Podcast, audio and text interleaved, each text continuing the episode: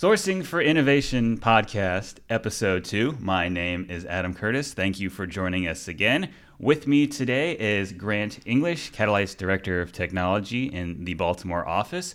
Grant, how you doing? I'm doing great, thank you. Today we're going to talk about love. Love. Specifically, how to show developers in your organization some love. You wrote a, a blog post about this, coincidentally, for Valentine's Day a few months ago. And the premise here is that oftentimes those that are doing the most work, your developers, it's it's easy to sort of overlook them and just think, oh, they're there, they're doing work, it's working, good job. How do you go a step deeper to really show appreciation for what they do? Because it's becoming more and more vital for any company, any industry as the world grows more digital and more customer focused. Well, fundamentally, their work's intangible, so it's difficult for, for the rest of us to see the impact they're having. But uh, you know, happy people do great work, so it's finding those little ways for each individual uh, to make them happy. And uh, fundamentally, they want to be recognized. They they want to have their stuff used. They want an opportunity to learn, and they want enough money so they don't have to worry about money. So to show them appreciation, to make sure that they are intellectually stimulated, mm-hmm. um, make sure that they also can go home and continue a career doing what they're doing. Three big points for showing developers love. Absolutely. So from there, the, the appreciation part, I think a couple of your points are you know pretty universal. Everyone, especially developers, uh, run on food and run on coffee. Absolutely, and and off hours, some other stuff as well. But uh, absolutely, just uh, surprise them from time to time. Bring some good stuff in. Uh, make sure that they get some autonomy in the kinds of coffee they choose. Make sure that you're, you're you know funding your local drip machine. Doesn't cost a lot of money, and you know espresso from time to time.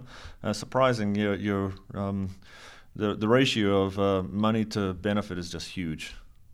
Have you ever seen a preference during your career for the cappuccino machine, the drip machine, or the bringing in the drink run from outside?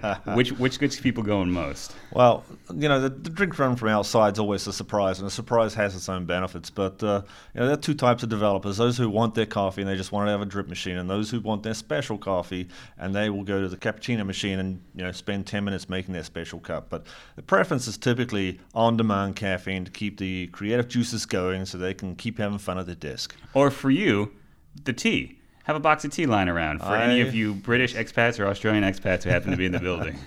yes, I, I recently uh, found myself consuming too much coffee and moved to the green tea uh, to keep my jitters down and not scare anyone.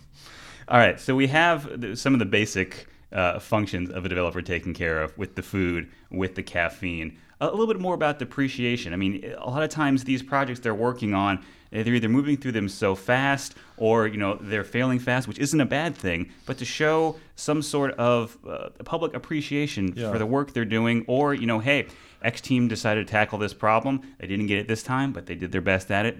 Let's work on it again. Absolutely. A lot of technology is about learning, but uh, fundamentally, again, everything being intangible, just uh, just taking the opportunity to drop a Starbucks card on someone's desk and seeing it public knowledge for the rest of the team. Developers have egos too, and, uh, and a little bit of a prestige. And if uh, if they see each other getting recognized, it'll it'll puff their puff their chest out a little bit, and uh, and it'll become a little competitive and a little fun in the office, and just keep them going. At how far do you want to pat someone else on the back so the person down the line's like, I want that as well?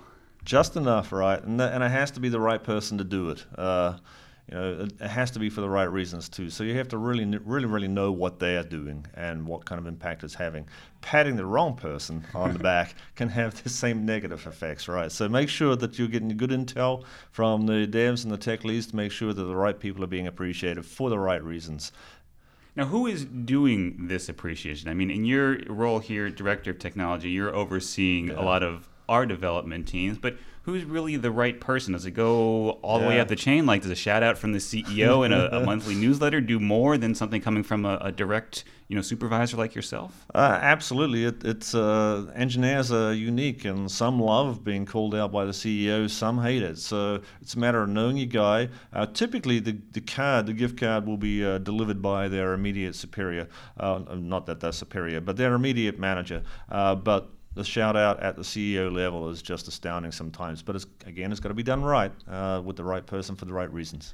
And lifting it up that high in the organization, I think also you know might give others not just motivation or you know, as you said, that competition to do well, but to maybe spark a few um, mental notes about what is working within the organization. Yes. Maybe come up with some new ideas like, hey, Team X did a really good job on this innovation project. Someone Yeah. else goes, I can take that and improve on it and do this better. So much value in appreciating success and, and celebrating success. Too many times we focus on the problems, but yes, celebrating success, find ways to do it better and repeat it throughout the organization is a real benefit from uh, public recognition. How do you get those ideas circulated, you know, with without the the public recognition? Is there a way in which you can you know bring developers together who might be working on disparate projects at you know different client locations even maybe different buildings or different you know uh, spaces within a company we, we have one night a month where we try to bring everyone together and, and uh, try to generate some ideas, but generally ad hoc collections. We have uh, get togethers at the local bar uh, once a month, with uh, even with some alumni, and talk about ideas. And it's surprising, everyone wants to share their new shiny acorn, right? Uh, so the developers will feed on each other and, and drive each other to learn new things and, and build new stuff to help people. Is there a sense also in, in these situations of uh, being able to not only celebrate success but work through problems? Because if you were just banging your head against the wall on, on one project and you have a you know team of five to seven, you know maybe someone who has seen this before or has a, a different take or just a different perspective can come in and help with that, right? That's absolutely the social fabric of how we do development uh, in the modern era, and, and tools like Slack and communication tools facilitate that. We don't see many developers banging their head for too long, and it's something we try to teach them out of. Uh, you've got the whole brain of your whole organization and beyond your network. Uh, it's easy to leverage it with the tools that are available to you now. How do you get to that point where you not just have that one person on a team you're recognizing, but you have the entire team at that same strength level? Well, fundamentally, you lay the groundwork by having a culture of self-improvement. Secondly, you build a infrastructure that uh, your team plays a lot more like a soccer team than they do an American football team. Uh, hey, hey. I mean, American football's great, but it has one really, really special person, right?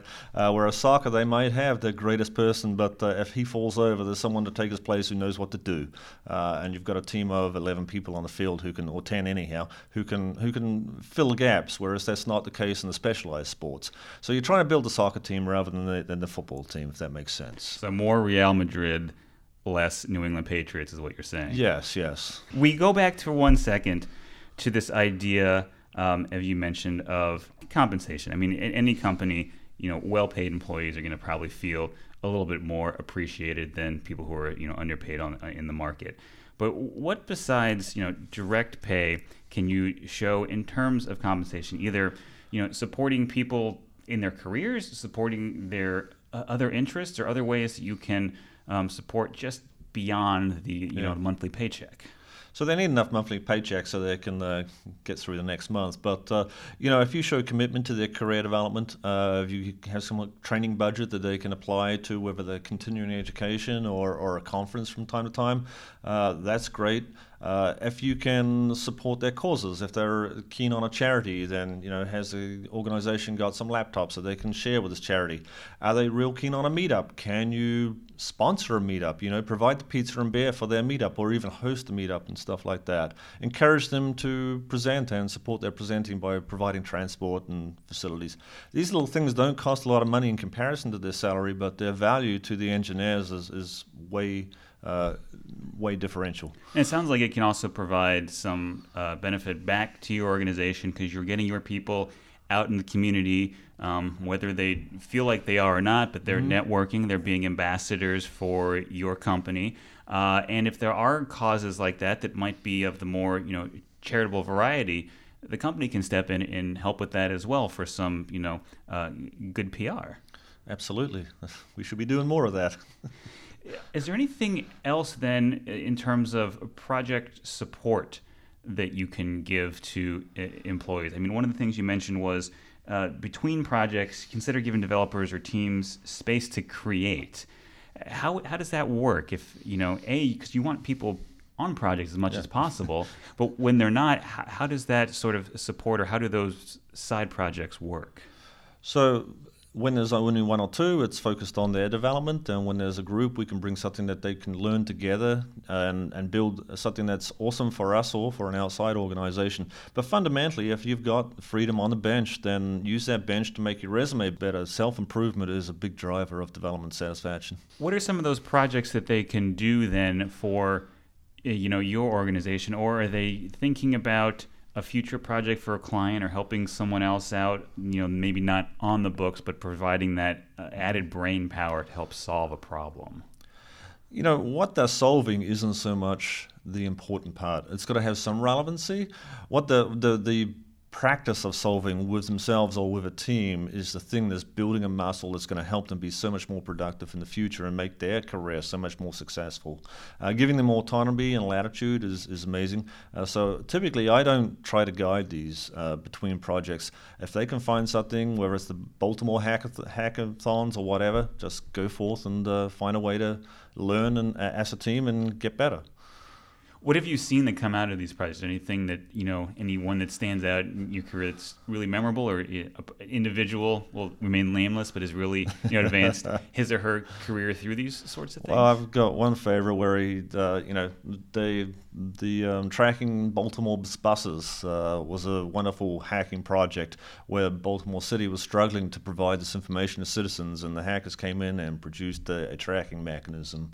Uh, there are others, uh, you know, providing taking the public information, the Baltimore public information, and sharing it so that people know where the vacant houses are, where the development's going on, and that kind of stuff. Uh, it's been, you know, really civic kind of uh, projects that have just seen people's enthusiasm grow. But a side effect is they've done huge learning and bring that back to the organization to to benefit us. Yeah, that sounds like a real three prong benefit to the individual, to the community at large, and then to the organization for having um, you know greater marketable skills for this individual, a, a deeper and um, you know more substantial resume. Absolutely. So Grant English, Director of Technology at Catalyte here in Baltimore. Thank you so much for today's conversation. Thank you for having me.